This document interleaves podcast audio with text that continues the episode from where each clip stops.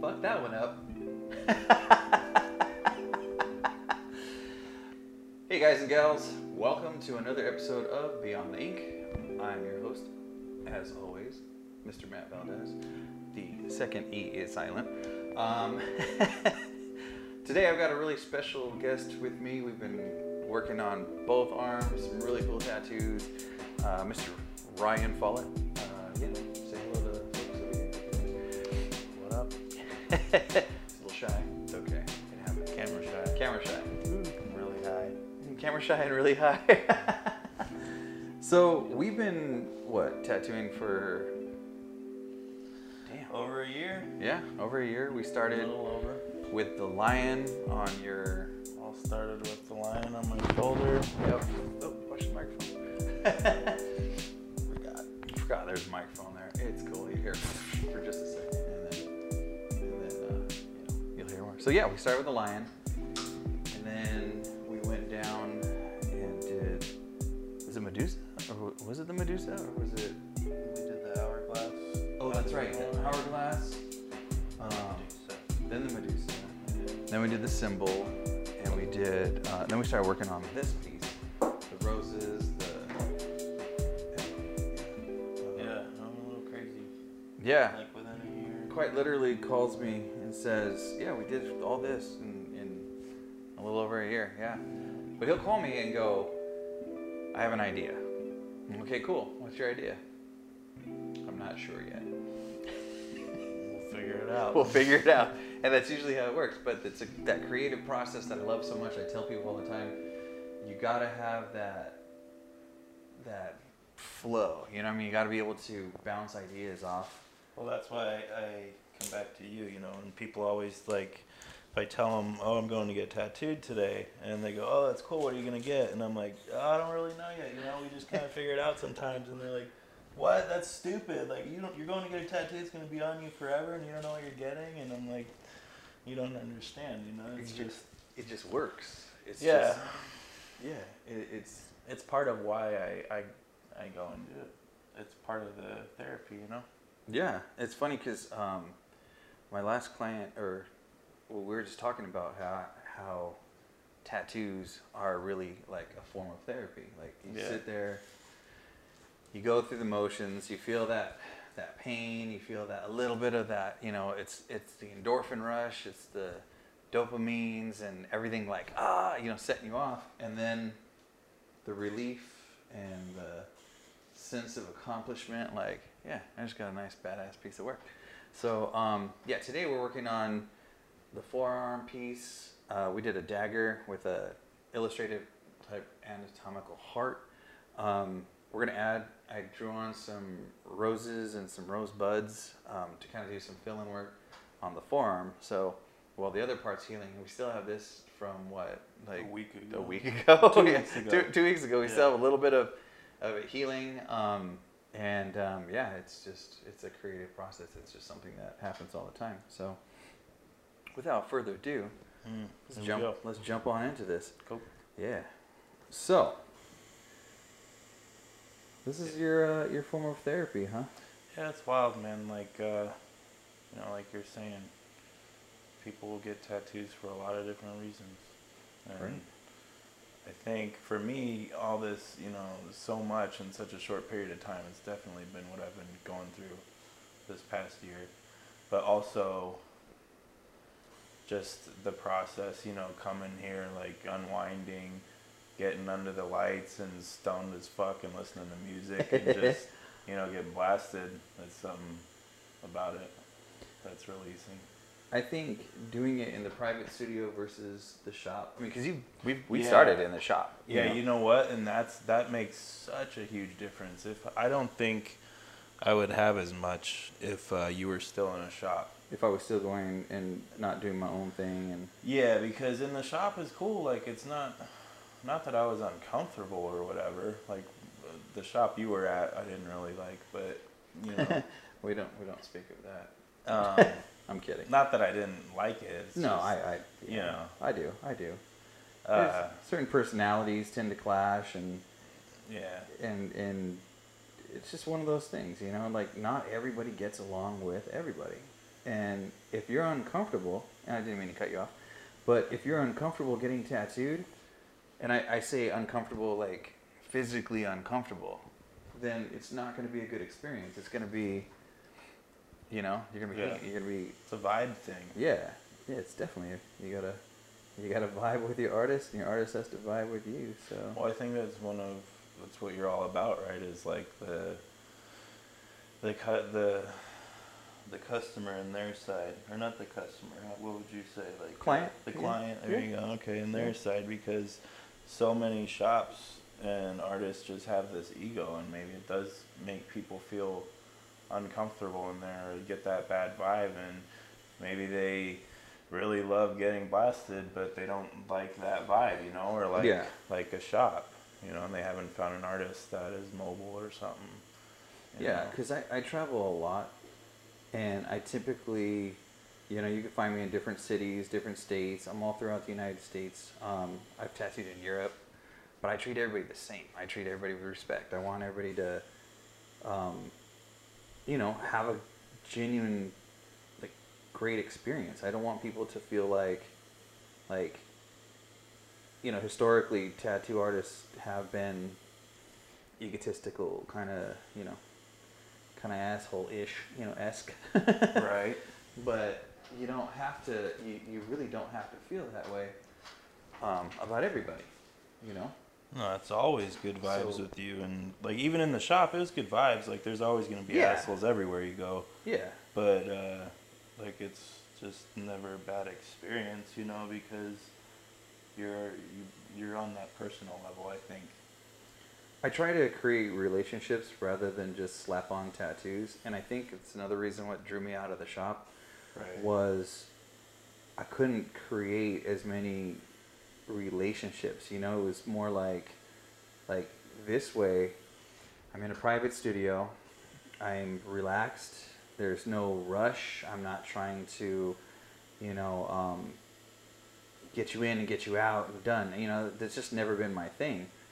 So by having fun and, and doing it this way and, and like literally doing what we're doing now. Yeah.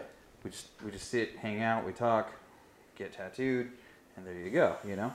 Um, it's pretty much the, the gist of it. But the cool thing, you know, again, why I started uh, Beyond the Ink is because I hear so many fucking cool stories.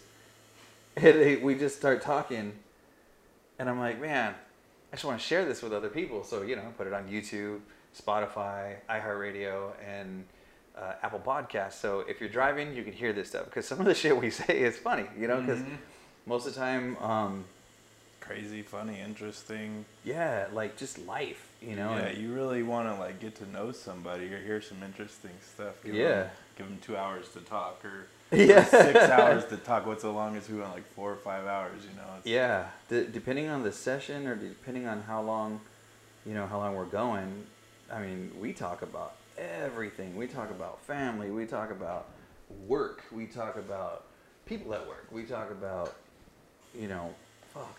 Yeah. Everything. I think, uh, you know, it's basically besides being therapy, it's like uh, you're the therapist because you don't know, you know. Nobody knows more about you in some senses than your artist. True. If you've opened up to him, you know, if you have that type of relationship, I think, yeah. which we do, you're that type of person. People, somebody can tell you anything. Yeah. and, and, you know, other than, and it sounds funny, but like before, you know, people would tell me anything and everything. And then I just say, okay, it stays within these walls. Like I don't repeat shit. Right. And then I got Beyond the Ink. but yeah. I don't repeat. But stuff you're not. Bad. Re- I'm not repeating yeah. it technically. I'm not repeating it. You guys are sharing it. You guys, you know, telling me about it, and, and then talk to the. So it's it's coming straight from the proverbial horse's well, mouth. Well, I hope if there's like something I share, you'll give me the option of editing it. I'll give you the option to edit that out, and I'll look down below. It's in the comments. no, no, no, we definitely edit that out. Um, we edit stuff that maybe.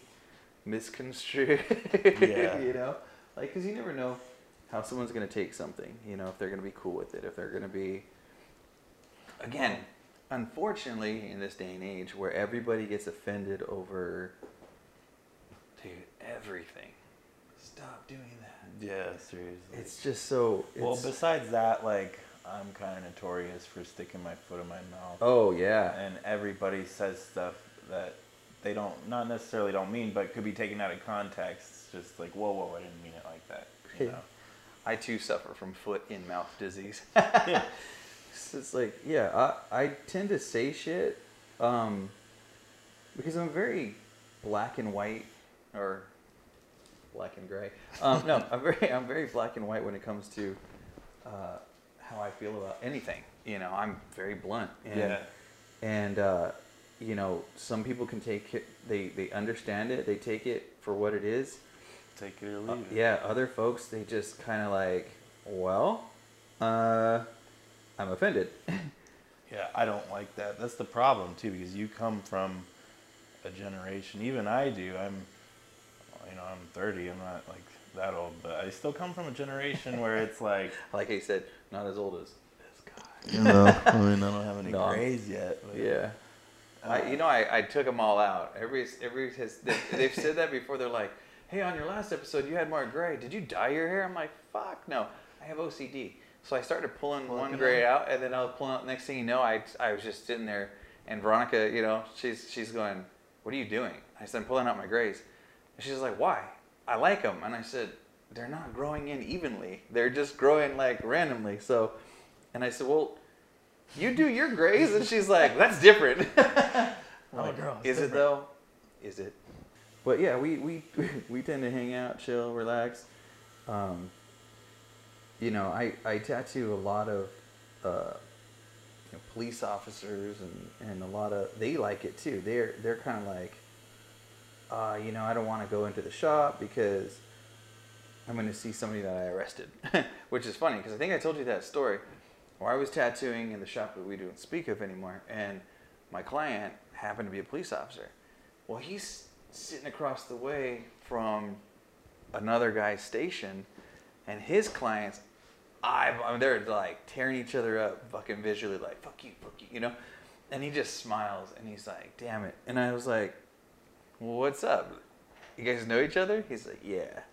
I busted that dude, like, I don't know how many times. He fucking hates me. And I'm like, oh, dude. And I didn't want to lose business. I didn't want to lose a client or anything. So um, mm-hmm. I just told him, come to my private, just come to my private uh, studio. We'll take care of it. And he's been doing the same thing. He was just like, well, hell yeah. You know? Um, That's so funny. But, I mean, can you imagine that? Being a being a, being a police officer, and you've arrested this numbnuts who's just still obviously a dumbass because, you know, you get over shit. Like, you go to... If you do something stupid... Like, I've done my dumb shit. Don't get me wrong. I, we talked about this. Yes. I've done some dumb shit. I got in trouble uh, once, you know, and, and I always say, well, actually, I, I stole this from a friend of mine who's been, like, in jail a lot. You know, one of my, one of my uh, guy, this dude I grew up with, and he used to say, like, everybody gets a slap on the wrist, you know, legally, whatever, you know, you get a slap on the wrist. Okay. And it's what you do afterwards, whether it'll tell you if you're going to be a career criminal or if you're just... It was something that happened, and you're over it. That's it. Done. Mm-hmm. You know? And it made sense to me, and I was kind of like, all right, well, um, yeah, I got a slap on the wrist. Turned out, I don't like jail. I mean, I was young. I was nineteen, and uh, it's a really stupid, you know, uh, but my brother... And I, we, we ended up going to the beach, having a good time, doing dumb shit, and uh, needless to say, Huntington Beach Police Department did not like what we had to do. So, yeah, spent some time, because the judge wanted to make an example of me. I hate those. Yeah, it was fun. I had never been in trouble, you know, none of that. I got made an example of. Yeah, you did? Mm-hmm. What did you do? Well, it wasn't like... Oh, uh, I mean, I've done my fair share of jail and stuff, but it was fine-wise because, I don't know if you remember that old horse track, the trotter track out on I ten. And like, oh, yeah, yeah, yeah.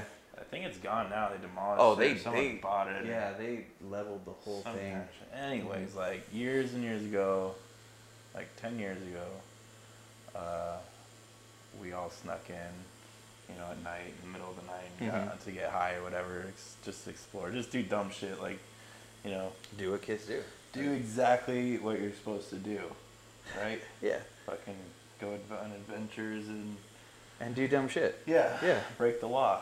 So, uh, we didn't know Which that... I don't recommend these days. Don't recommend because, yeah, because Goodyear Police Department has night vision, and they wait for people to break oh, no into way. that thing. Yeah. Oh, so wow. they were watching, and, you know, we're in there, like, looking through the windows or whatever, and they're on the loudspeaker telling us to come out, and we think they can't see us, and they tell us, we have night vision, we can see you, we know exactly where you are. And you're like, God, mother? Fuck yeah. Yeah. Seriously? So we just, like, uh, you know, go out there, turn ourselves in, and then they arrest us, write us tickets, let us go. We go to court. Judge is like, I'm tired of these goddamn kids going into that trotter track, and it's condemned, and I'm going to make examples today, and No. So yeah, five hundred dollar fines and this and that and community service, and it's just. Oh my God. Yeah. He was like, today. Like, man, we didn't even. Yeah, we didn't even get to finish. We just like, as soon as we got in there, they ruined it. We didn't even get to smoke our blunt. We rolled the blunt. We had to leave it in there. Oh no way. They they picked it up. They're smoking it for you. Right. Probably. Just kidding. Just kidding. Um. That's funny. I mean, but, you know, how old were you when you did that? I was probably nineteen or twenty. Oh, okay. So, yeah. I mean, I wasn't a dumb kid, but, you know, I was. It's just... It's because you're quiet. No, I'm teasing. That's funny, though, because, like, I, again, I was nineteen when I did that dumb shit, and... What, like, are you gonna, what are you gonna do, right? It's like just, a dumb young adult. Maybe that's what it is. Like, it's that transition from kid to like young adult, and you're just like, yeah, I'm gonna fucking, I'm gonna lash out, or I'm gonna be an asshole, or I don't know. Rage, rage, fucking yeah. rage. Yeah, that's that. It's that. It is. It's yeah, it's I, acting out. It is. What'd your parents say? Oh, my dad was just like, I don't know. He was always disappointed, but I think in his old age and just how bored it was, it was like some kind of action for him. Because even though he was disappointed, he was never like mad. He never yelled. He would always help me out with fines if he could. Like even I got my D U I, you know, and he'd tell me all the time, don't drink and drive, just call me. Yeah. I don't care what time of day. Yeah. Where you are, I'll come get you. I tell my kids the same thing. You know, and it's like when I got my D U I, I call them in the, from the hospital because I rolled my truck. Oh, shit. Yeah, it was a bad one. And I'm like, Dad, you know, uh, you know the thing you told me not to do? Yeah. Like, I did it. And he's like, where you at? And I told him what hospital. And uh, he said, I'll be right there. And that was that. I bet that scared the living shit out of him, too. It did. He was probably, you know, didn't didn't even want to be mad at that point. Just was worried. But still, he never, he never, like, freaked out. He would just handle it. Yeah. Yeah. So doing dumb shit as a kid. It's, uh, God, dude, if you rolled your truck. Okay, so, so here you are. What were you, nineteen, twenty? Yeah. Sure, nineteen, twenty. You no, I was truck. twenty, yeah. Oh, you were twenty, okay. Yeah. So you roll your truck. And your dad's like, where are you? One of the worst things you could ever tell your your father or your mother is, I'm in the hospital. Cause, being a father now, I can only imagine. Yes. I was just about to say that. Now you're a father. Yeah. You know, um, but your, you know, your son is super young, you know. He's right. Still, I still can't really, you know, understand, but... Yeah. As soon as he starts to do things, and and and I say this for, you know, young fathers and young mothers and young parents, your kids grow up super fast. Like, don't blink, man. Take advantage of him being your best friend and loving on you and all this stuff that sometimes we get mad at. Not mad, but just sometimes you get like, ah, I'm tired, yeah. I worked, I did this. It's easy to do that. Oh, yeah. And the next thing you know, you're sitting down in the living room and he's like, hey, Dad, I met this girl. And you're like, wait, what the fuck? Like, what happened to my little, what happened to my little guy, you know? Or, and, and, or um, hey, Dad, can I borrow the car? Or, hey, can we do that? Can you take me here? Can I, you know, it's, it happens really, really quickly. Um, that the little ones just do. My youngest, I mean, you know, my youngest, Evan, he is, he's in the Navy, and it was so weird because I just, you know, remember going to his football games, doing all this stuff, and now he's out of the house. He's, he's out at sea right now, and I, I still can't, it's, it's just, it's a trip to me, you know? Yeah. So, I can't imagine that because of the mixed emotions of, like, Uh, being proud of him, but also uh, fearing, like, you know, what, what could happen to him out there. Um, yeah. You know, there's a lot of stuff going on, I'm sure, like, in your head. In my head, uh, you know, again, you're a father, but, like, when they're older, and it's funny because, I mean, I, I worry about all my kids. I really do. I worry about my kids that are, they're all older, you know, and they're all adults, and they're having kids, and my wife and I, no joke, man. We worry about these guys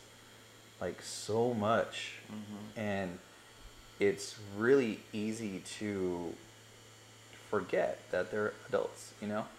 But my biggest fear has always been, you know, one of them calling me up and saying, hey, Dad, I'm in the hospital, or hey, Dad, I I got in a car accident, you know?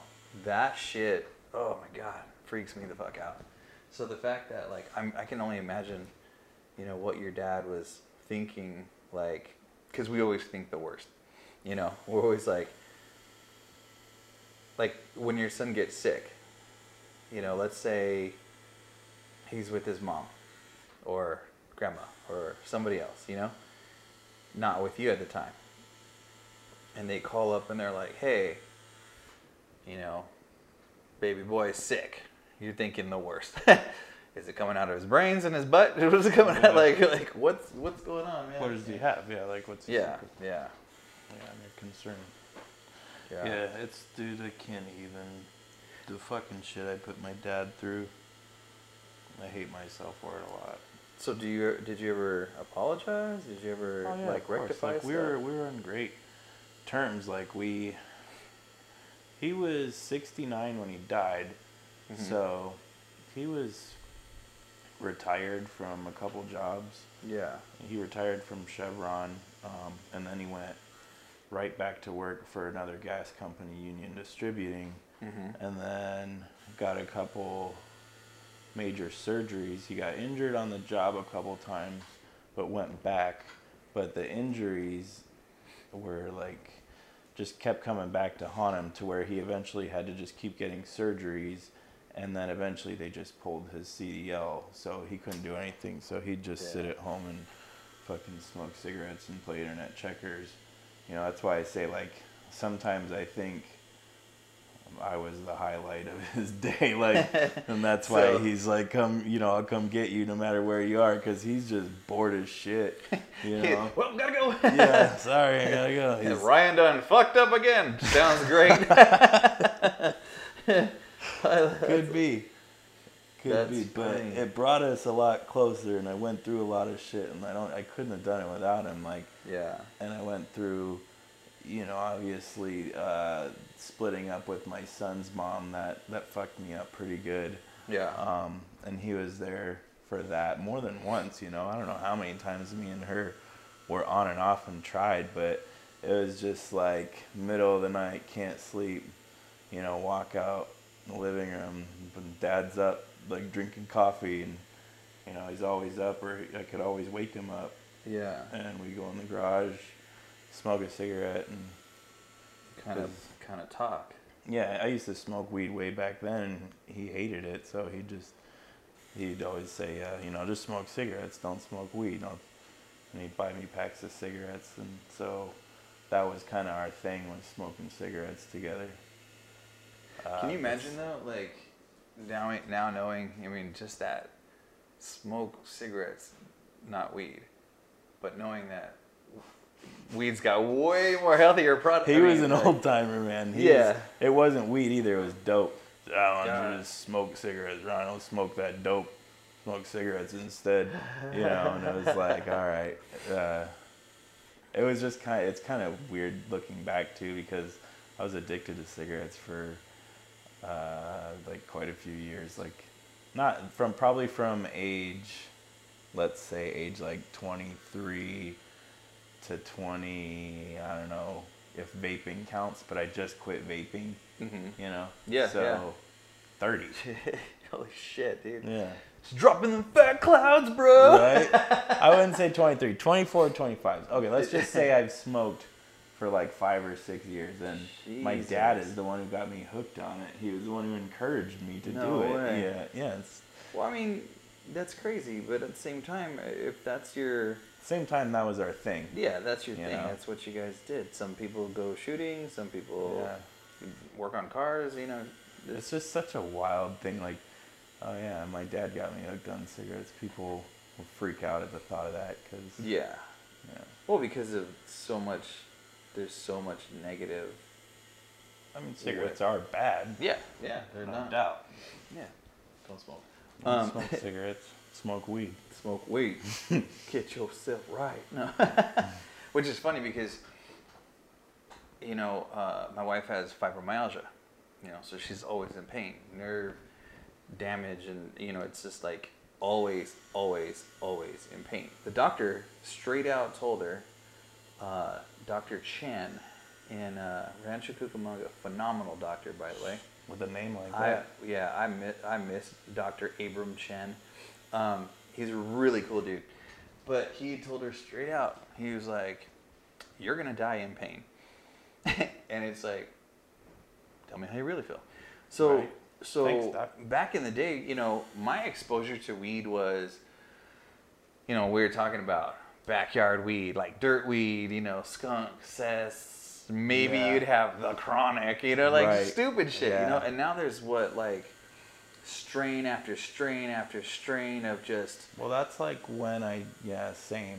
And when I quit smoking weed, mm-hmm. you know, I've obviously done it uh, a few times in between, probably like maybe, let's say, two or three times a year. Mm-hmm. I would do it in the ten years I was quit. Yeah. You know, which was when my dad got me hooked on cigarettes, basically. So, up until now, when I just recently started smoking again. Um, is that stress induced or is that like... Yeah, it's like... Uh, or just comes and goes. Because well, I know if you drink, I know if you drink uh, like vodka or, or certain distilled alcohols, your chemical, there's a chemical in your brain that makes you want, a t you know, want tobacco or want that nicotine, you know. And it's that, really strange. That's weird that you say that because mm-hmm. I did uh, quit drinking... Um, I mean, I, I got my medical card and mm-hmm. I had quit drinking completely, went thirty days, you know? Yeah. Uh, cause I, I love to drink beer. That's just my thing, mm-hmm. you know? And even now I'd probably prefer drinking beer over smoking weed, uh, at the end of the day. Yeah. But, um, cause drinking during the day at work is kind of frowned upon. It's difficult. I mean, you know, I could probably get away with it. It's badass. It's, it's, frowned. It's frowned upon in certain establishments. Yeah. I'm kidding. I would not operate heavy machinery. Right. It says it on the label. No, I'm kidding. Right. Uh, oh, that's funny. No, and not that I do everything high at work. It's just right now I totally changed how I... Uh, because everything I was going through, I wasn't eating, I wasn't sleeping, just all this stuff. Drinking was making it worse, like more uh, uh, more in my head or more in my feelings or something. Yeah, you know? It brought it out more. Yeah, and yeah, so getting sense. high just made sense because, like, when when you said earlier how when you try when you would try smoking weed or getting high or whatever, yeah. it just make you anxious. Yeah, I used to, I mean, I, I don't drink. Don't smoke. Do, don't don't do anything. I don't smoke that dope. No, I'm kidding. Um, I don't I don't do anything, and it's funny because everybody does, and I have no problem with that. They're like, how do you fucking not do it? Well, back in the day when I did smoke weed, I used to smoke weed with my friend, and um, we would find the dumbest fucking ways to smoke weed. Like seriously, not so. kidding. We, we found, one time we found that, or we tested a theory, that if you were literally higher, meaning uh, high, and smoke weed to get high, would you get high? Gravity-wise? Gravity-wise, yeah. Mm. So our dumbasses were in high school, I think it was high school, and yeah, or just out of high school, maybe, and we smoked weed, but we climbed the backstop of a softball field, you know, like the, the, the girls' softball, whatever, and we're way up there, we smoked weed, we're like, hit this joint, and we're, and we're, we used to do dumb shit at that park.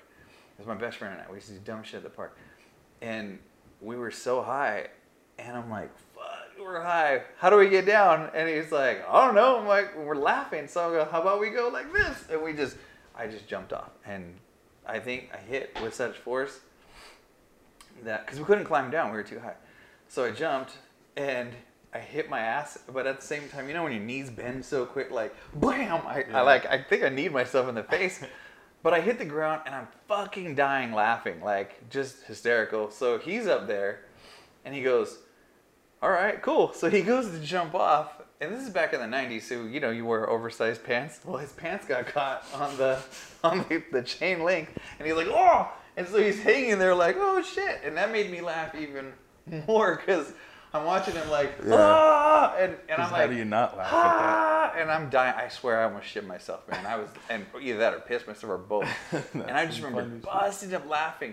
And he's like, no, and rip, his pants go rip, he goes flying down. He goes shit out of the movies. Yeah, I mean, dude, I can't make this up. I swear to God, and he'll, he's probably going to hate me if he sees this episode and goes, thanks for telling that story. But I didn't tell his name, so, you yeah, know, he's, no names. he's safe, but he'll you laugh did say about your it. Best yeah. friend. I did say my best friend, so if you know who my best friend is, then yes, you'll know that he and I did smoke a lot of weed a long, long time ago. But, oh my God, it was... And it was dumb shit. That's what we yeah. did. We did dumb shit. And so, you know, I didn't. I didn't. I never went to work high. I well, never, that's what it was you know. like. You know, smoking back then. And I. Yeah. I was, like, I smoked up until when did I say? I don't know. I think I quit when I was like nineteen or something. Mm-hmm. Um. Yeah, I quit smoking weed when I was nineteen. I got into other stuff later. Mm-hmm. uh, that I quit, but smoking weed for the most part quit when I was nineteen, and then every time, you know, I would do it within those ten years or whatever, eleven years. Uh, yeah. It just didn't do anything for me. I didn't need to because I, all it was before was I was a dumb kid, and so every time I did it in between then, like I said, probably once or twice, maybe three times a year, it was just, uh... I got anxious too. I didn't like it. I didn't enjoy it. Yeah, I, there was I, no reason for me to be doing it, and I didn't feel in control. It just, I got paranoid, and I didn't like it anymore. So yeah, when I just tried it again recently, when I was like, man, that it just makes sense to smoke rather than drink, you know. And I'm just going through this and that, man. I just fucking just try and get high. Maybe that'll help, and it did, and it made like all the difference. And mm-hmm. so right now, that's what I'm doing. And I talked to a really good friend of mine who, his name's actually Ryan, and we call him Smart Ryan because uh, he's, he's super fucking smart. He's got like all these degrees and shit, and just kind of like yeah, got in trouble yeah. and is where he is, but should have like a much better job, and ha- even has some experience with like psychology. And he's telling me, he's like, yeah, I went through a super bad breakup in college, and I smoked fucking tons of weed. I I took all my tests high, wrote everything. I was high twenty-four seven oh, shit. because of this chick, you know? And yeah. he's like, it's totally fine to smoke weed if you know why you're smoking weed. He's like, and do it for as long as you need to for that reason. He's like, but as soon as you don't need to, stop. And mm-hmm. he's like, because as soon as you keep doing it for, you know, other reasons, then... Uh, then you're addicted. Yeah, which, I mean, I am addicted. There's... Well, you probably have no doubt about that. You've got addictive traits. And, you're like yeah. your, your addictive personality. And it's you know? not. Yeah, that's exactly what it is. It's not just that I'm addicted to smoking weed. I'm just addicted to being yeah fucked up substances. You know, yeah, I've got could, an addiction you, problem. Yeah, doesn't and, matter what it is. And that's the thing. It's like you're gonna find. You'll be like, oh, no, like you said, no matter what it is. You could be addicted to drinking, yeah. smoking, smoking weed, you know, things like that. And pills, and, yeah. Yeah, pills, and that's a huge thing right now. That's a like, bad one. I feel like that's a horror. And I've been addicted to pills. Oh, shit. Like, not really bad. Yeah. But uh, to the point where I was like, man, I want to spend my money on that. You know what I mean? I want to get more, and I want to keep doing that. And that shit just leads to harder shit. Yeah, like, exactly. And like, technically, that weed led to that. Yeah, they always say, oh, weed's a gateway drug, blah, blah. And I don't necessarily believe that it is unless you have that. I believe it. I don't want to say competitive nature. You know, like, oh, I got this high. Fuck it, let's go get higher. Well, I can't get much higher because I'm already at that tolerance. Yeah. Let's try something higher. But that can be anything. Like, it's that could, one hundred percent you know, the person, yeah. Yeah, I think because, that has to do with the person. Yeah, you know? It's the gateway drug in the sense for me that I was never just going to, like, try cocaine or Xanax from, yeah. like, one of my classmates, you know, without have gradually. Yeah, because you, you don't know. know, you know, dude's like, yeah, I got this cocaine, you know, and you're like, okay, that's cool. And you don't know if it's really... It's coke. Yeah, it like could, let's just say I've yeah. never even smoked weed. I'm like, that's cool. That's like probably baby powder. Like, yeah. why am I just gonna try cocaine if I've never even smoked weed? Yeah. And it definitely is a gateway drug in that sense. And I believe I, I got high before I even got drunk, and then we got drunk, and we started getting drunk and high at the same time, like all the time. And yeah. then I think after that was. Pills, something stupid like somas. Yeah. Um, and I can't remember like when exactly. I think Coke was first introduced in a blunt. It was a Primo, like a Primo blunt. They used to roll it in it. Uh, I can't remember when I first sniffed it, but it's totally, yeah, one hundred percent the person and their personality, but also being introduced into that, that lifestyle, you know? Yeah. I know a lot of kids these days, you know, they're, because my sons, they're friends, you know, other people, they talk, and, you know, the biggest thing right now is heroin. And heroin is making a humongous co- comeback with mm. the bad. fact that it's bad. It's it's such a fucking epidemic out here. And kids are just tons dying. of friends to it. Well, kids are just dying like crazy because they're cutting it with fentanyl, and they're trying to do all this stuff. And, and, and that's the same thing with pills, you know, so... These kids are like thinking they're indestructible. I mean, we did, like we just said, nineteen, you know? Yeah. Oh yeah, no big deal. Like, I could survive that. And they're ODing and they're dying fucking left and right. I just and lost a really good childhood friend. Oh shit. But he, what's interesting is I didn't lose him to heroin. And when I got the phone call, I thought it was the heroin. That and got was, him? Yeah, it was actually the alcohol because oh, I had shit. seen him, yeah, I had seen him like four years ago. And he was bad into heroin, him and his brother. And uh, and I hadn't seen him um, in about five or six years before that. So I get this phone call from him, and I hear that, you know, through mutual friends, he's hooked on heroin or pills or whatever. So, but me and this guy go way back, and we used to be really close. So I'm like, I gotta find out, you know. I haven't seen him in five years. Mm-hmm. Just hear from him. So, like, go to give him a ride somewhere. Sure enough, he's like fucking one hundred ten pounds, bad into heroin, obviously. Oh, shit. But, you know, now I know. So yeah, it's like that's really unfortunate. Um, and then he hits me up between then and whenever, and I just ignore him. He finally he just stops hitting me up. Uh, so I get the phone call from his brother like two weeks ago that oh, damn. he passed away. Yeah, it's like... Uh, you know, Andy's dead. And it's like, oh, shit, I think heroin immediately. And yeah, you like, think, you think. Yeah, because that was the last time I saw him, and mm-hmm. and someone dies that young, well, it has to be Substance related abuse. to that, yeah, yeah, somehow. And he says, no, it's alcohol. Damn, like, alcohol, that's so weird. And, uh, but he says, yeah, just uh, after they quit heroin, substituting substances. Yeah. Um, so bad into... alcohol that it just, his liver was like mud, he said. Oh. Nothing. And, and that at, was... At thirty-one years old, like nothing there, just mud, black mud, you know. crazy. Hold on one second. That's a tough one, dude. Like, like, not just losing a friend, you know, childhood friend, somebody you grew up with, somebody you, you. He took care of me too. He was, uh, you know, like, he was someone I looked up to a lot, and yeah, it was really bad because I got my shit together. I had a kid, got a good job, and have, like, you know, somewhat done something with my life. Yeah. Been okay, you know. Yeah, you got your shit okay. together. Yeah, yeah, absolutely. Um, so for him to see me like that and me to see him like that, it was just kind of, like, sad, but, like, I lost the respect I had for him and, mm-hmm. you know, that kind of, like, mentor figure view I had of him. Yeah. Um, and then he was also probably pretty ashamed, you know, I, to I, see me where, you know, to be asking for a ride. And I was just about to say that. Because he was a year older. Mm-hmm. So. Mm-hmm. I, I was just about to say that role, role reversal, you know, of how, like you said, you got your shit together and he's, you know, on the downward spiral. Yeah, it's awkward.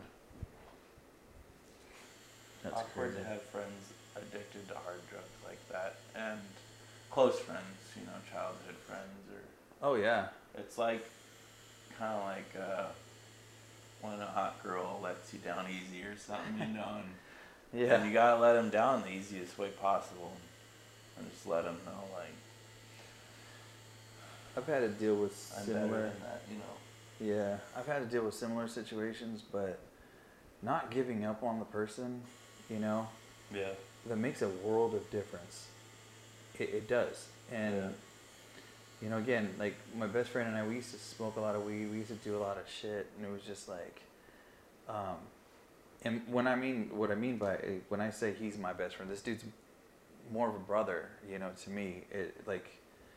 At, At times in our lives, he was more of a brother than my own brothers. Like, he's yeah. definitely, I'm, you know, yeah, I'm, I would honestly do anything for him. If he were to call me right now, and he lives in California, if he were to call me right now, you know, and say, hey, Matt, I need you, uh, I got this going on, that going on, whatever, I'd be there. Because he ended up, um, you know, doing some hard drugs and everything. Um, he's, shit, I think eleven years, no, ten years sober now, or, or, or he's doing fantastic. I am so super proud of him.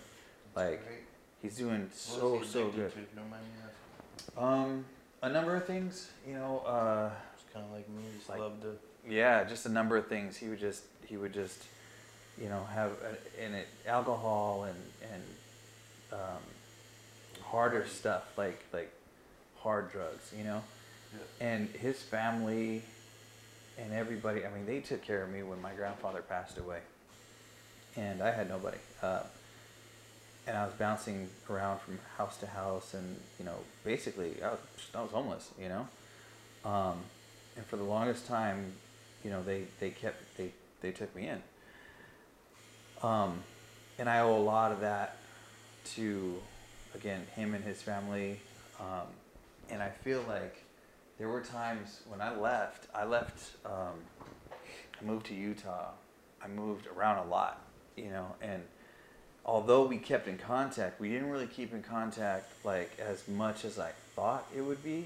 Mm-hmm. And there was a, a few times where I didn't, I couldn't tell, like I, he looked normal to me, you know, and I didn't see it. I couldn't see it. Um, and some of the stories that he tells me about, you know, what we refer to as the bad times, you know, like those are the fucked up bad times. I couldn't even fathom, like I couldn't see him, because I see him in a different light. I see him as, you know, again, my best friend, dude, we used to hang out together, party together, live together. We used to fight together, which, you know, we, or not fight, he and I, we've never fought. Yeah, and this is a funny thing. He and I, we met, I was fourteen, we met when we were fourteen years old. Um, I was fourteen, yeah, he was thirteen, fourteen years old. Um, and uh, we, we've just became really good friends.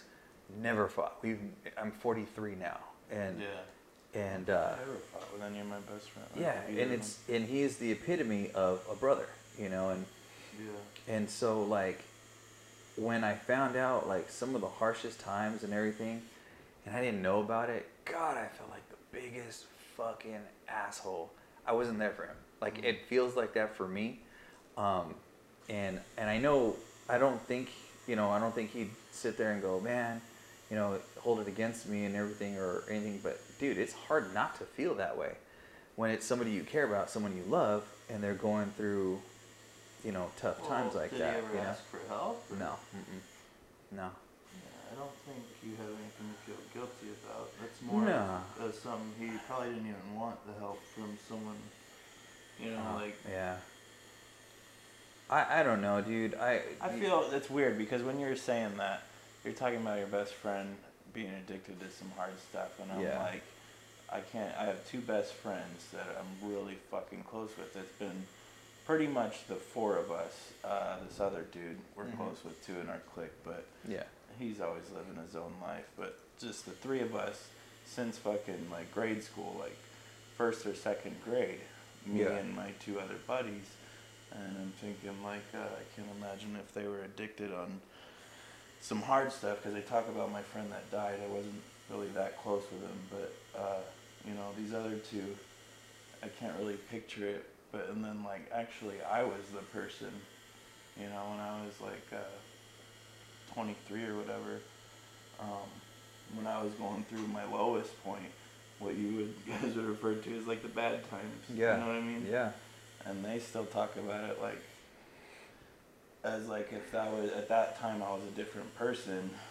And I guess they did try and help me, but in those situations I don't think you really want help from your best friends. I didn't I didn't want help from them because I didn't want them to know like what you were doing. Yeah, I didn't want them to know like see me that week or you know, at that point, like, know what I was doing, really, see me like that. You know, and the and the thing is, like, to me, I don't know if it was the fact that he hit it so well that I didn't see it, or I just didn't want to see it, if that makes sense. Mm-hmm. Like, it's not that I didn't want to see it, but I just didn't want to see him like that. Because I had watched my brothers do it.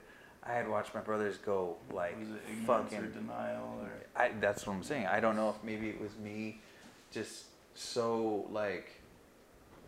hurt by the idea of him doing the same thing and sure. going like like I can't like I it was hard enough to watch my brothers go through shit like that. Right. My brothers were addicted to hard shit, speed, crystal meth, I mean everything like that's the same shit but like like coke, heroin, pills, fucking well, they were some they fucking were, hardcore motherfuckers. They were they are yeah, yeah they're some they're, hardcore motherfuckers. Still. But like like that's what they did and that was their thing and to see my, you know, my best friend, I didn't. I was in denial. I didn't want to see him like that.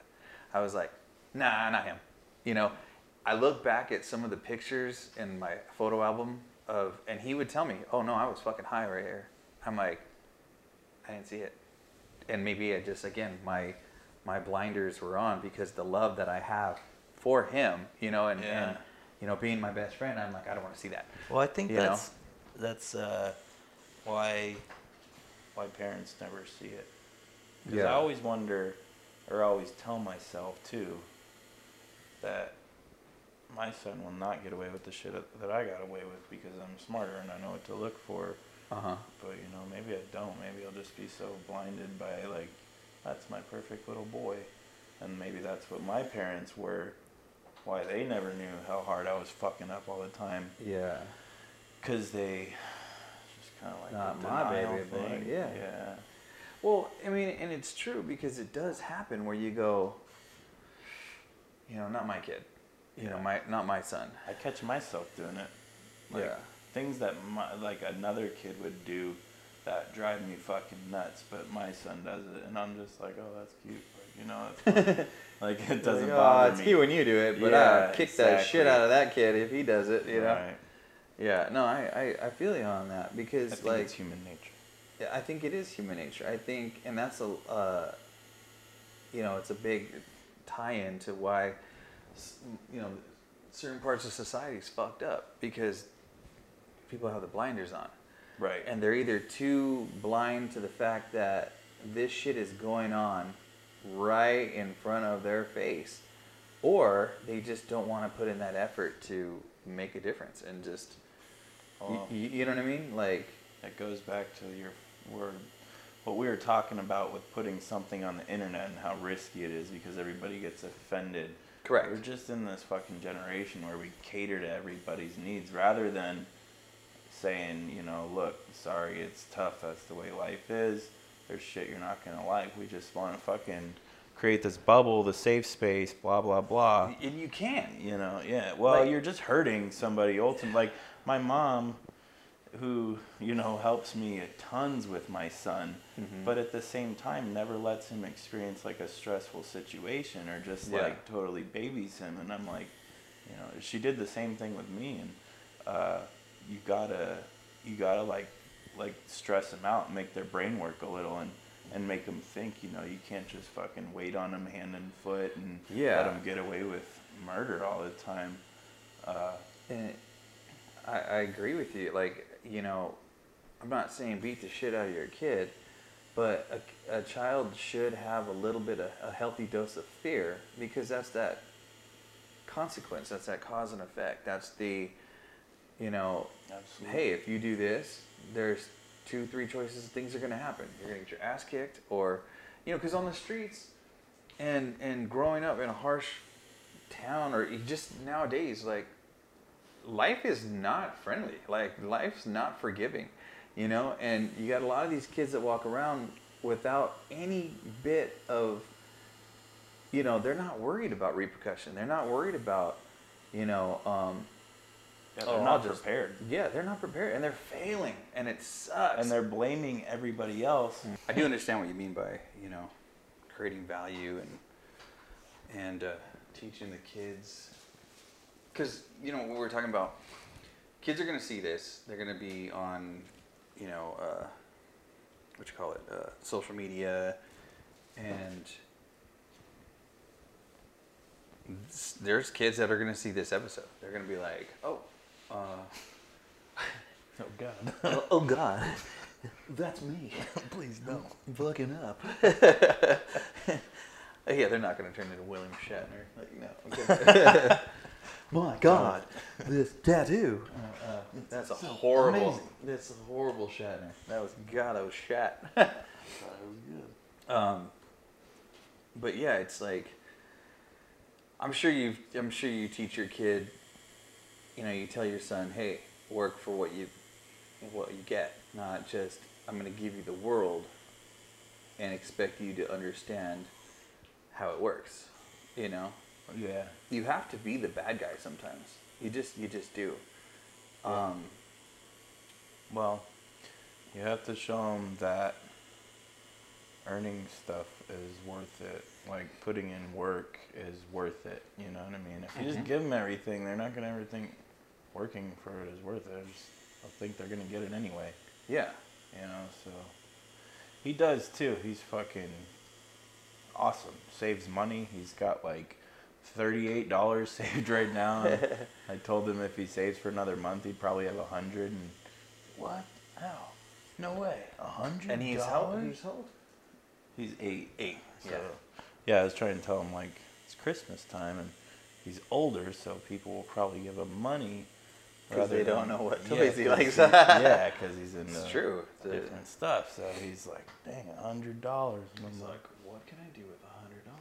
That's what he's doing, dude. That's so cool. Brain starts going, yeah. But he's also, like, I was cleaning his room yesterday. Um, I found, a like, a piece of paper for uh, lawn service. Like, he had just, he didn't even write it up. He had someone else with better handwriting write it up. Oh. But it was like a lawn cleaning service, like with fees on there, like ten dollars to do this, ten dollars to do nice. This. Nice. Yeah. A little entrepreneur. Like, yeah, right, a little hustler. Uh-huh. And then he also is just always trying to earn money by doing stuff. That's I think it's allowance at his mom's, so. Mm-hmm. And how's he, how's he with that whole... split everything? He's real good. I mean, uh, he's almost got like three homes. You know what I mean? Three families. Three? Yeah, because uh, so his mom had a kid when I got with her. Mm-hmm. Uh, my son's sister. So that was, you know, automatically kind of like my stepdaughter already, like I had a, a kid in it. Mm-hmm. So anyway, her dad and I get along really well. Um, and we're always hanging out, doing stuff with the kids. Uh, he'll take my son and vice versa. I'll take their kids. So, or after school, he'll go to their house. So it's really like, he'll even say like, oh, I have like three dads. You oh know? Shit, that's cool. Yeah, so, and we're all, the best thing to do is just to be embracive. And just co-parent. Yeah. Communicate, yeah. Just like get along and be civil. It's so much easier, dude. Like back when we started dating, me and, uh, and my son's sister's dad didn't get along, obviously, you know, because I was dating his baby's mama, whatever, how you, yeah, however you ex, want to put yeah, it. Yeah, yeah, it'll start getting real Jerry Springer-ish if I, if I say stuff like that. Jerry, yeah. Jerry. So, anyways, it was just, yeah. Ultimately, the kids suffer, and yeah, and it's just uh, so much easier now that we all get along. We all do it together. I, and I think, um, you know, like you just said, the only one that's going to suffer from bad co-parenting is the child. Yeah. And um, I've had, um, unfortunately have experienced that as well. You know, um, both growing up and then having my first child, you know, I just, it was bad. It was hard to, uh, you know, my ex and I, we just did not get along at all. For a shit ton of reasons, and my daughter suffered from it, you know, for it, the whole thing, and and I became very distant, and I became very, because I didn't know what to do. Mm-hmm. I was nineteen years old. I had no idea what That's to do. Fucking hardest, dude. Like, and I say all the time, still to this day, I still don't know what to do. This is my first time ever yeah. being a father to an eight-year-old yeah. at thirty years old. You know what I mean? Absolutely. And you're not going to know what to do. I've, I've talked to so many people, they're like, how do you do it, Matt? How'd you raise your kids? I'm like, God, a lot of trial and error. A lot mm-hmm. of, you know, um, and I, and I, it's fucked up, and I hate to say it, but the one, you know, there was, there was times where, you know, I, I didn't do well. I, I fucked up, you know. And well, you can make the right choice one hundred percent of the time, though. Like, yeah. And even my parents not drinking or doing drugs ever. Like, ever. Not even a beer once in a while. Mm-hmm. Didn't make the right choice one hundred percent of the time, you know. That had nothing to do with it. Yeah. It's just the fact that we're people or humans, you know. Yeah. It's so nuts, man. Like... You know, even now, like I said, my, my youngest, he's in the military, and all I can think of is, is he okay? Is he, uh, what's he doing? What's he eating? Is he eating enough? And I mean, it, the list goes on and on. I just, I think of, like, what can he do, or what is he doing, you know? And um, it's hard, you know, it's it's hard to be without him and, and to... Uh, you know, for sure. It, yeah, it's it, it sucks, man. It sucks a lot. So, um, but what was I gonna say? As far as like back to being nineteen and figuring it out. Being nineteen and figuring shit out. Like young parents, man. I, I you know, I knew that I wanted to be a young parent. I gotta admit, I did know. I was like, yeah, fuck it. I want to do it. I want to be a, a young parent. You know. Yeah. Um, but as far as like having all the right answers and, and what to do, man, I was terrified. I had no fucking clue, no. You know, like what, you know, okay, it's here. Now what, you know, like, what do I do now? What do I do? There's no manual.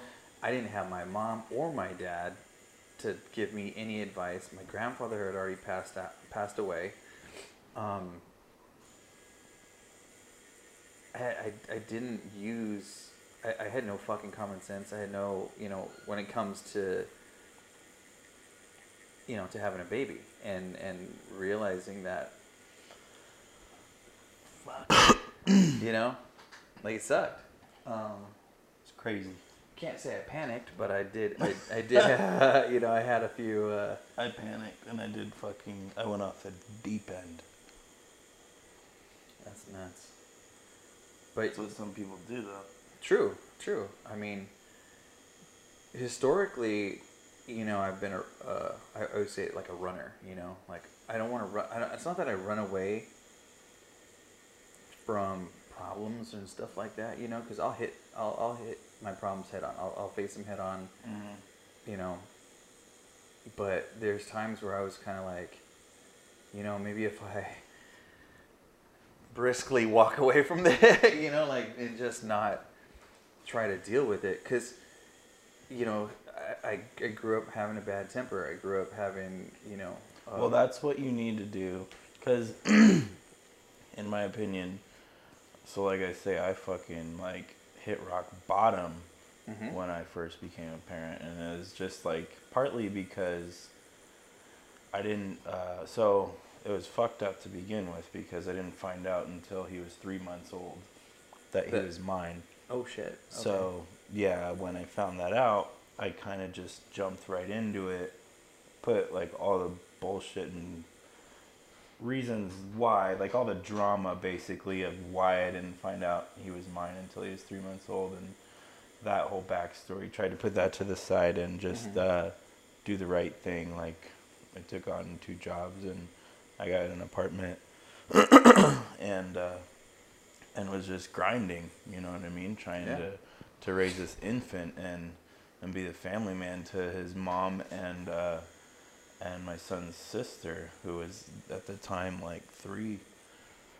something. But anyway, I just, I, I'm trying to do all this, so trying to do the right thing, and, and I can't get past like what happened and, and the situation I'm in and, and the demons, and I'm, you know, I'm using uh, substances and mm-hmm. I'm coping with uh, drugs and alcohol, and uh, and it just gets like really bad to yes. the point where I can't even be with my son's mom, and she moves out and so uh, I lose the apartment, you know, I can't afford everything by myself, and I do some dumb shit and get in trouble mm-hmm.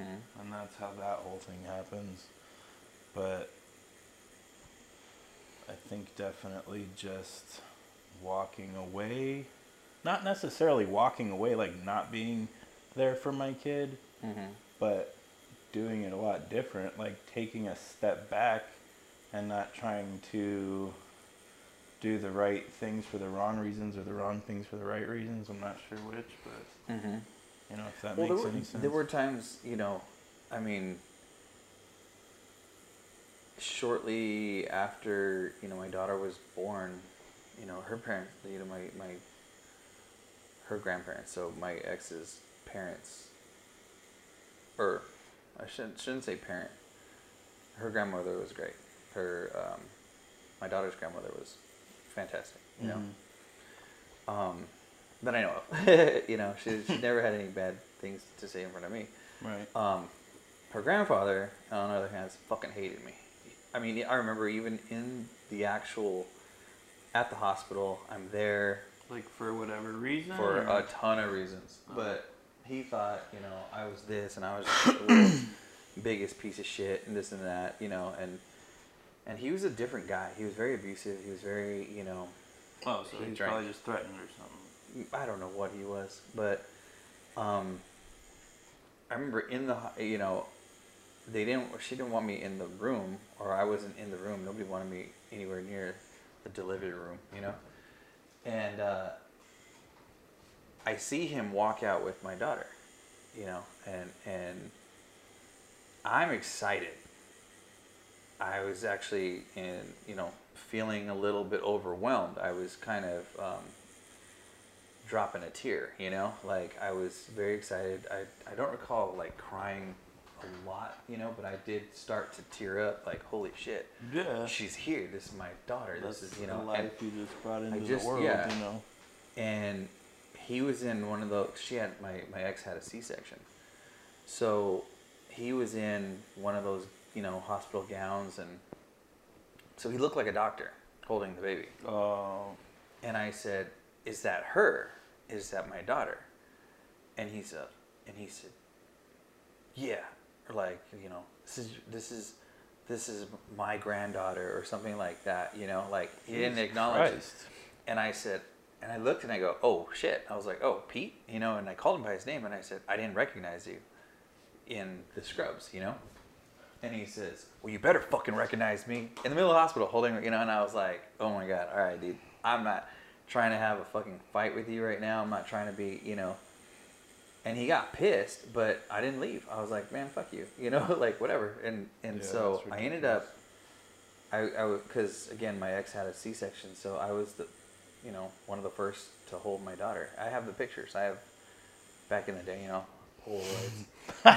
Oh, they would be on. I had a Polaroid, yeah, uh, and I do. I, I do have it. You know, my, you know, she was born on the December fourteenth, so yeah, yesterday, yesterday was her birthday. You know, yeah.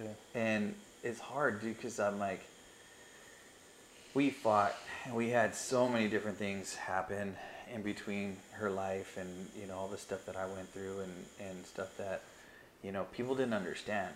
Once I got in that car accident, I was fucked up. I was fucked up really, really bad, you know. My best my best friends didn't know about it. Nobody fucking knew about it because I kept it all to myself. Um, and uh, it was hard to live that lie because, you know, you got a doctor telling you, you know, what seemed to everyone as it wasn't that big a deal, you know, like, oh, you're walking, you're good, you know, you have some bumps and bruises and you have some other stuff. Well, the, the specialist told me, yeah, buddy, you got nerve damage, you got this, you got that, you're basically going to die. I'm like, oh, fuck yeah, dude, right on. So trying to explain that to my ex, who already fucking hates me, like, hey, you know, I gotta kick rocks.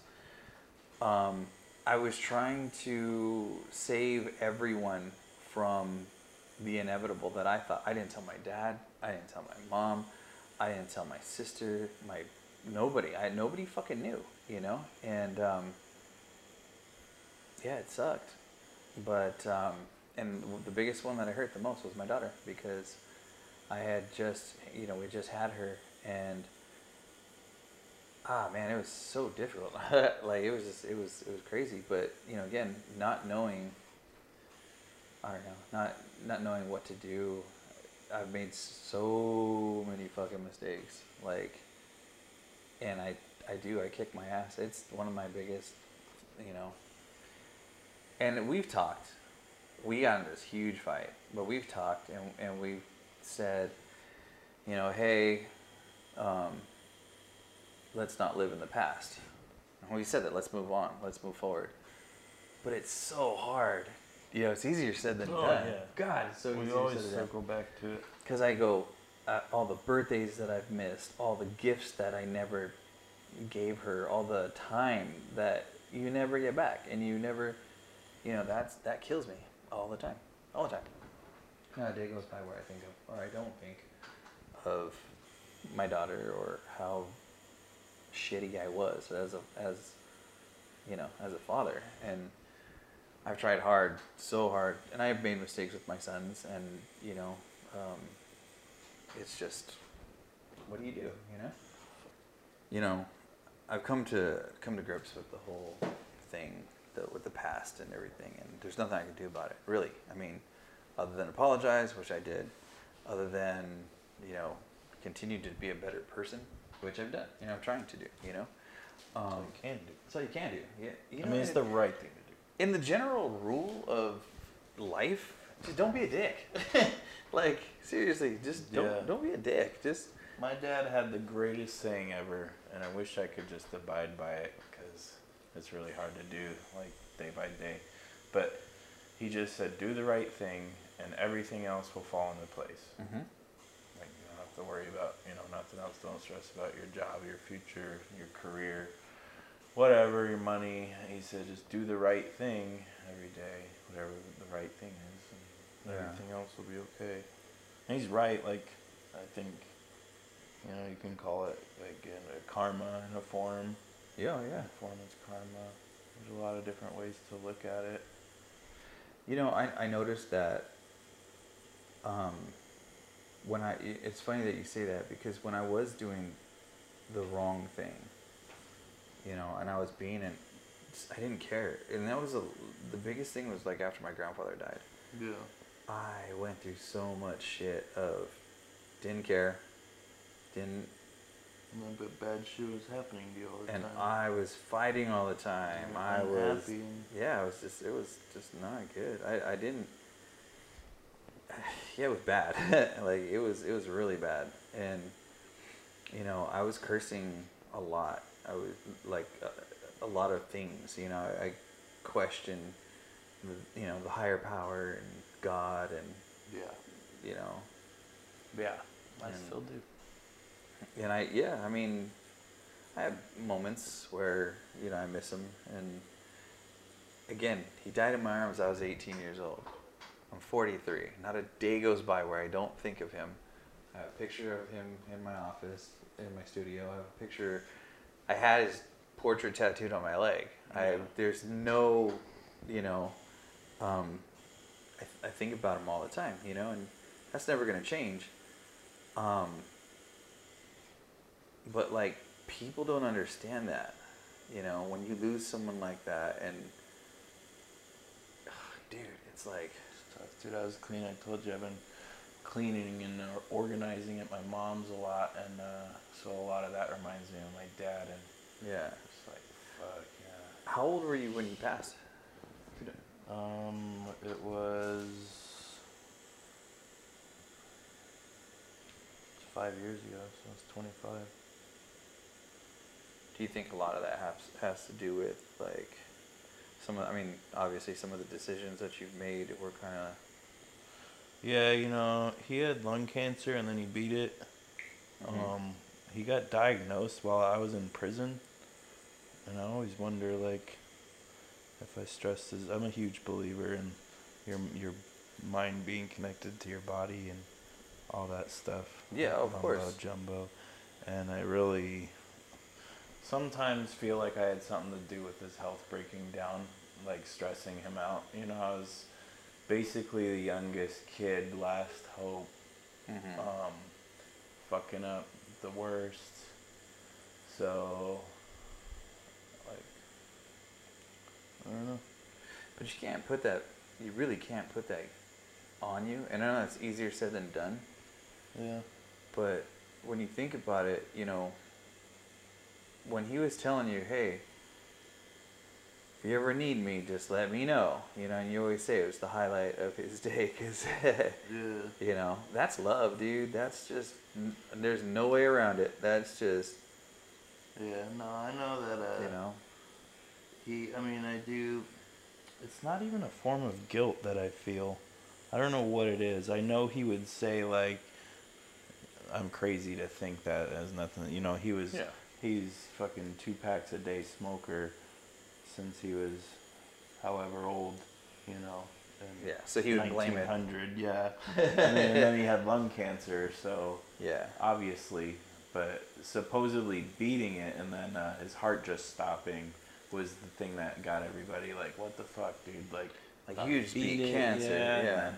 But he was still, his body was still breaking down from the chemo. He wasn't, he never uh, recovered from the chemo. Yeah. So he was still on oxygen and stuff. So, I mean, yeah and no. I think I had something to do with that. But. So yeah, man, I appreciate you uh, sitting with me, and uh, as always, but for also being on the show and. Uh, You know, uh, we did, we touched on some subjects that, you know, yeah, like people I said, like to... I wish I was prepared. You totally blindsided me with this, yeah. but uh, all good. It's like, hey, guess what we're doing today? Yeah. He was like, what are we doing? We're recording. no, like, but dude, you did fantastic. I imagine that there are kids and people going through like what you've gone through, substance abuse, alcoholism, whatever you want to call it, but you, you're triumphant. You're, you're, you're, what's the word I'm looking for? You've overcome that. Trying. You're, you're to. trying to. You're working your way through it without making excuses, without doing all this stuff, and, and without sabotaging your own shit, you know? Um, yeah, being honest with yourself, too, like we talked about, you know? Mm-hmm. Fucking don't sugarcoat stuff. Be honest with yourself. Yeah, if you're fucking yeah. up, dude, yeah. hold yourself accountable. And it doesn't mean bad person, piece no. of shit, whatever. Just be honest with yourself. Yeah. It all starts there. I agree. I agree. Then you can decide if you're a piece of shit. If you're a piece of shit, I'm yeah, going to be the best piece of shit I've ever been. I'm going to be a degenerate asshole because it's fun. Don't do that. Don't be a degenerate asshole. Don't yeah. do that. So, you know, what's funny is I get a, you know, I have this banner behind me. It says Hextat. And, you know, people are like, hey, what's Hextat? I'm like, it's the needles that I use. It's the equipment that I get from Needle Supply. Just so happened I was wearing this shirt. Yeah. Really, seriously, just so happened I was wearing this shirt. And, and he can tell you, I'm not lying. I threw this on him. I was like, hey, we're going to shoot a, an episode. I so, wish I would have got a better night's sleep. I wish I didn't get so high. And you got Pedialyte, so. But yeah, you can tell I wasn't ready for this because I got the Pedialyte. That is a testimonial, a testimonial to uh, Pedialyte because that shit is amazing. Yeah, sponsor um, me. Dude, sponsor this man right here. Um, no, but um, yeah, so I, I, I know there's a lot of tattoo artists that watch this show too, which is really cool. I appreciate all your support as well, and just I think it's awesome. Um, and I'll leave the website. If you talk to the guys at Needle Supply, I've been going there for years. Not a single time have I ever had a bad experience with them, ever. I mean, talking like ever. Um, so, dude, I'll put the link down below. Uh, if you want to go grab some equipment, they'll ship it to you. They, they have everything, like everything. And for you, if you want to get aftercare, if you get Hustle Butter, Um, which is, you know, the best stuff, and I've used that for years. Dude, I always use it. I use it for my aftercare, like yeah. lotion. Hustle Butter, it's non-hypoallergenic. I mean, it's like all natural. It's vegan. I mean, you probably could eat it if you wanted to. Smells amazing. Dude, I you love know? the smell. It reminds me of getting a tattoo every time I... Yeah. Sometimes if it's been a while, I'll just pop open the thing and I'll smell it. Just because it reminds me. Yeah. Oh, Matt. Great. I fucking love it. Yeah, I gotta give Matt a call. I gotta call Matt. Um, yeah, so you can get that. You can order, and, and a lot of my clients that don't know this, and it's throughout the United States, everybody, my clients in Dallas, my clients in New York. I'll put the link down below for Needle Supply. If you call, order, or use our link, um, you can, they have everything for you. So Saniderm, um, they have a personal pack. You don't have to buy a huge pack. If you want a little one ounce jar of Hustle Butter, uh, five ounce jar of Hustle Butter. They have the Hustle Butter C B D, which is fantastic as well. Um, Hextat needles are phenomenal. They're very well put together. Um, they create very, very nice line work and yeah, all grouping. Anyway, all that aside, Needle Supply. Very good people. Needle Supply. Yes. But like I said, dude, thanks for coming out to uh, and doing this. I mean, not like you. I guess you had a choice, and well, you could have said no. I could have, but uh, you know, the mic. You could have said no. Fucked up my tattoo then, so right? I was like, no, I would probably just that, go. With this. I, I mean, because honestly, man, every time we we do this, um, we have great stories. We talk so mm-hmm. much, like just talk about everything and family, and you know, there's really nothing off limits. And I'm like, dude, we got to put this on. We got to put this on camera because, yeah. Well, I feel like this was kind of just like a small little sesh too, not a yeah. big tattoo. Yeah. I'm sure we'll do it again. I'll be more prepared. I'll get some sleep. We'll do a know. we'll do a part two. Yeah. You know. I'll fucking get super stoned on some diamonds. Diamonds, and, man! Uh, I got diamonds. Yeah. Diamonds aren't all, always the girl's best friend. So my best yeah. friend. We'll talk about some crazy. We'll shit. We'll talk about some more shit in part two. Yeah. Uh, we got a lot more work to do on this gentleman. So if you're still with us, smash that like button. Give us a thumbs up, share, subscribe, Tell all your friends about it. If you have a great story you want to be on, leave a comment down below, email us, get us on uh, everything, you know, um, all social media, find us, it's there, we're there, Beyond the Ink, Instagram, uh, it's Beyond the Ink Official, and uh, yeah, I thank you very much for hanging out with us. Ryan, thanks again. I appreciate you. Yeah, man, me. Thank you. I'll post a pic of what this bad boy looks like now, because it is looking fierce. Yeah. I like this it, dude. man up. This I like it. stuff is uh, fan-fucking-tastic. Yeah, why?